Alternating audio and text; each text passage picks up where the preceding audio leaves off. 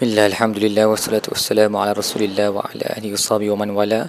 InsyaAllah dalam episod kali ini kita akan membincangkan tadabbur bagi muka surat 247 Surah Yusuf, surah terakhir, muka surat terakhir bagi surah Yusuf Ayat 104 sehingga ayat 111 Baik, pada penghujung kisah Nabi Yusuf ni uh, Kalau kita tengok muka surat sebelumnya Allah berkata kepada Nabi SAW Wa ma'aksarun nasi walau harasta bimu'minin.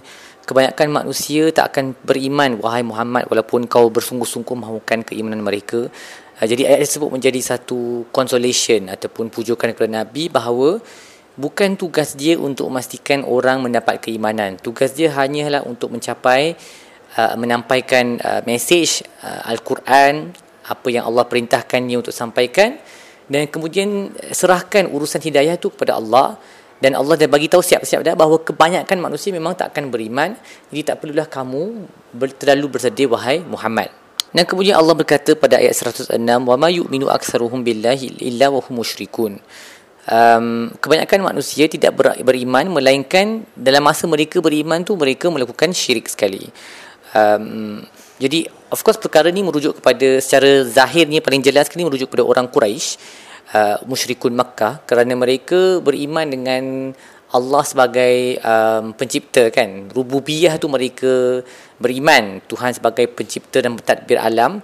Tetapi yang uluhiyah tu yang mereka tak buat tauhid uluhiyah tu ya Allah iaitu mereka tak um, menjadikan um, ibadah mereka hanya untuk Allah sahaja. Ha, mereka menyembah berhala-berhala yang lain. Jadi ada konflik antara tauhid rububiyah dengan tauhid uluhiyah tu dia tak jalan sel- selari.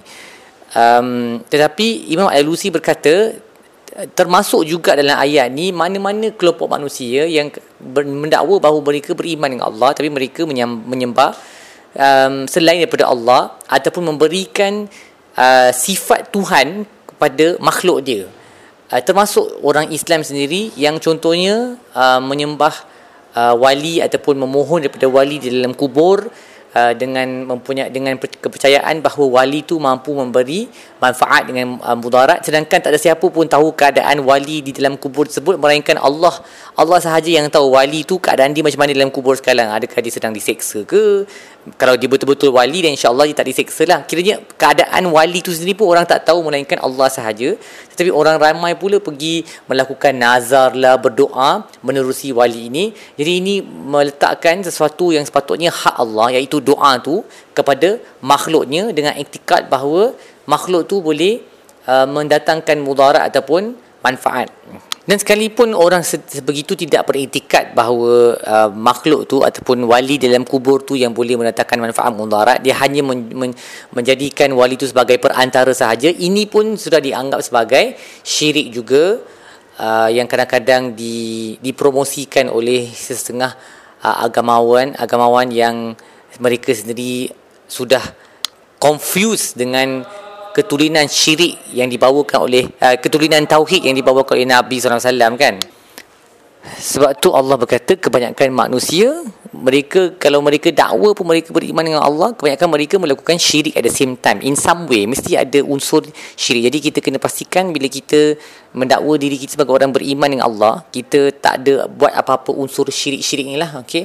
uh, uh, berdoa kepada orang di kubur ke uh, dan sebagainya lah. Semua perkara-perkara yang kita tahu kan yang kadang-kadang disebut oleh orang yang berpakaian agamawan tapi kita kena hati-hati ikut apa yang dibawa oleh um, Quran dan apa yang terkandung dalam Al-Quran dan Sunnah untuk lebih selamat. Dan kalau kita tengok kebanyakan agama dalam dunia ni pun macam tu jugalah. Mereka akan kata Tuhan tu sebenarnya satu tapi datang dalam banyak rupa. Jadi bila kita nak uh, kita contohnya kalau agama Hindu kalau nak nak duit sembahlah Tuhan yang bernama Lakshmi. Kalau nak ilmu, sembahlah Tuhan bernama Saraswati.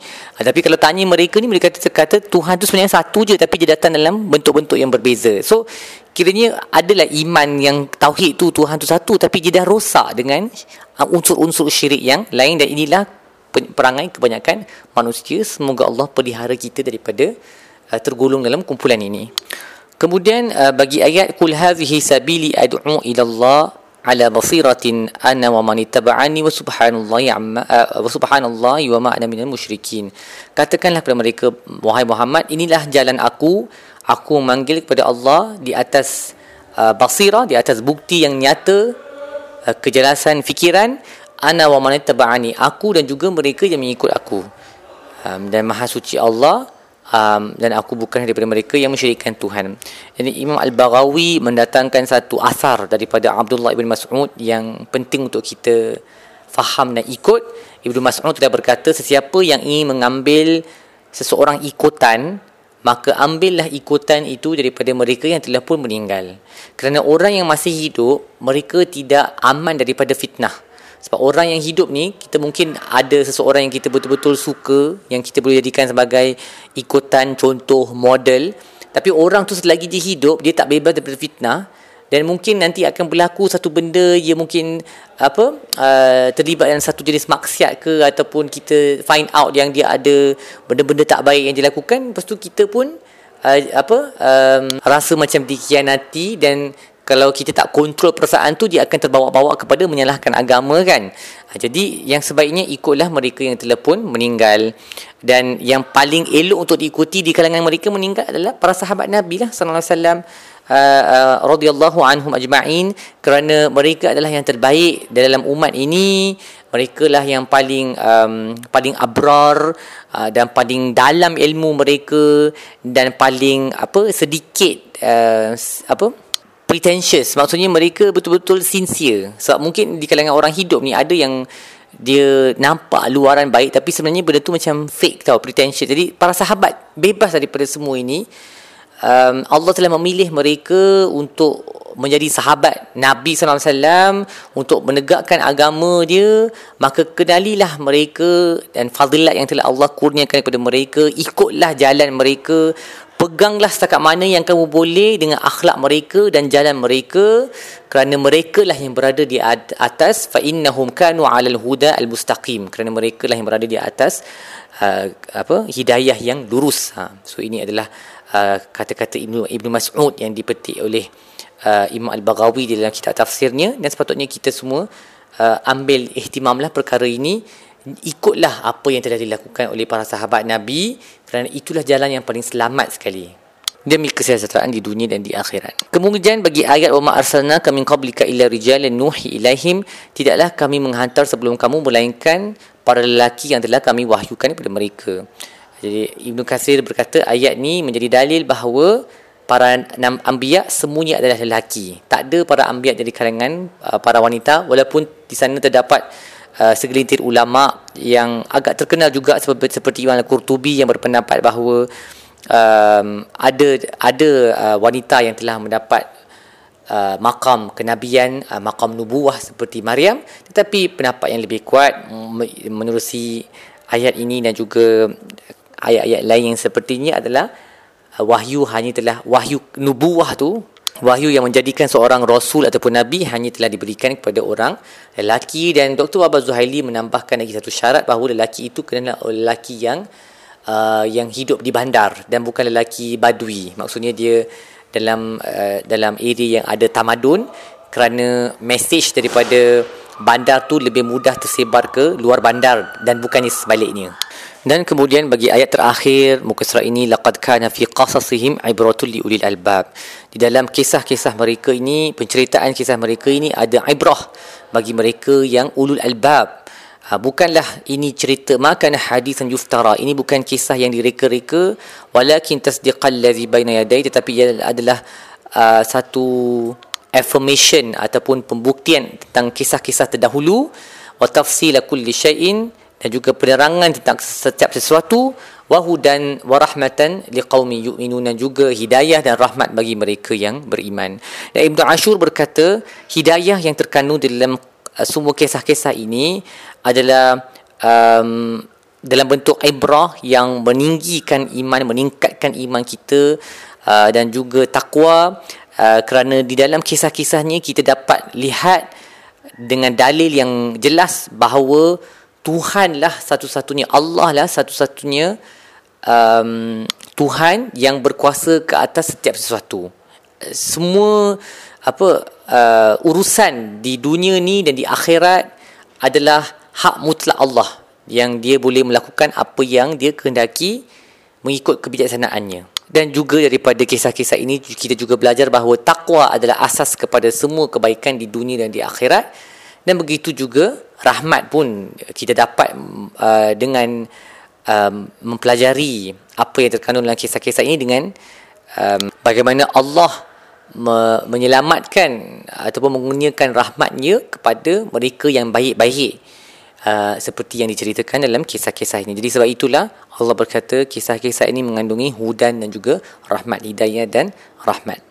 Baik, apa kita belajar dalam surat ini? Yang pertama, ingatlah bahawa mereka yang memanggil kepada Allah, pendakwah yang memanggil kepada Allah, tak patut untuk mereka uh, menjadikan dakwah tu uh, sebagai satu cara untuk mendapat uh, ganjaran duniawi.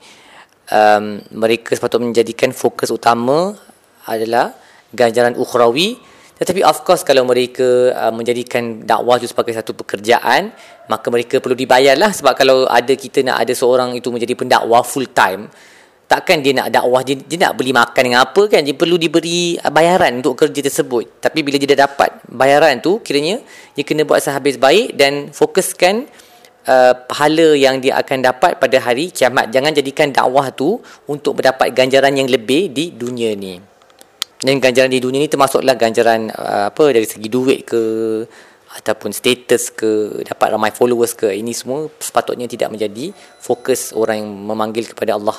Seterusnya kita suka kena berhati-hati supaya jangan jadi dari kalangan mereka yang uh, buta terhadap ayat-ayat yang terdapat di sekeliling kita kan Allah sebut wa ka'ayyin min ayatin fis samawati wal ard yamurruna 'alaiha wa hum 'anha muridun. Betapa banyaknya ayat-ayat di langit dan bumi yang mereka lalu ayat-ayat ini tetapi mereka berpaling dari, dari uh, daripada um, memahami dan mengambil iktibar daripada ayat-ayat ini. So jangan jadi orang yang kita macam orang buta lah. Okay, nampak apa-apa pun dari segi ayat kauniyah, dari segi apa yang berlaku dalam masyarakat, kita tak ambil apa-apa iktibar. Tak ada benda tu tak meningkatkan keimanan, tak menambahkan kita punya kerisauan terhadap azab Allah.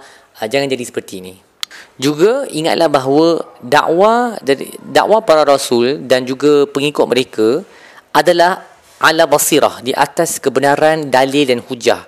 Ini lain daripada dakwah selain daripada rasul dan para pengikut mereka yang berdasarkan sangka-sangkaan apa conjecture mitos-mitos legenda tak ada bukti apa-apa um, ini adalah dakwah orang yang bukan atas ala basirah. Orang yang betul-betul ala basirah yang mengikut nabi dan para nabi sendiri mereka bila berdakwah mereka berdakwah berdasarkan hujah. Jadi benda tu senang nak terima akal yang sihat. Uh, sedangkan orang yang berdakwah dengan cara yang selain itu dia in the end akan diikut-ikut kerana semata-mata sebab nak, nak, nak apa orang ikut dia sebab dia tu bukan sebab hujah yang dia bawa. Baik setakat itu tadabbur kita bagi muka surat ini. Insyaallah kita akan sambung dengan episod-episod yang lain. Sallallahu ala sayyidina muhammad wa ala alihi wasallam walhamdulillahirabbil alamin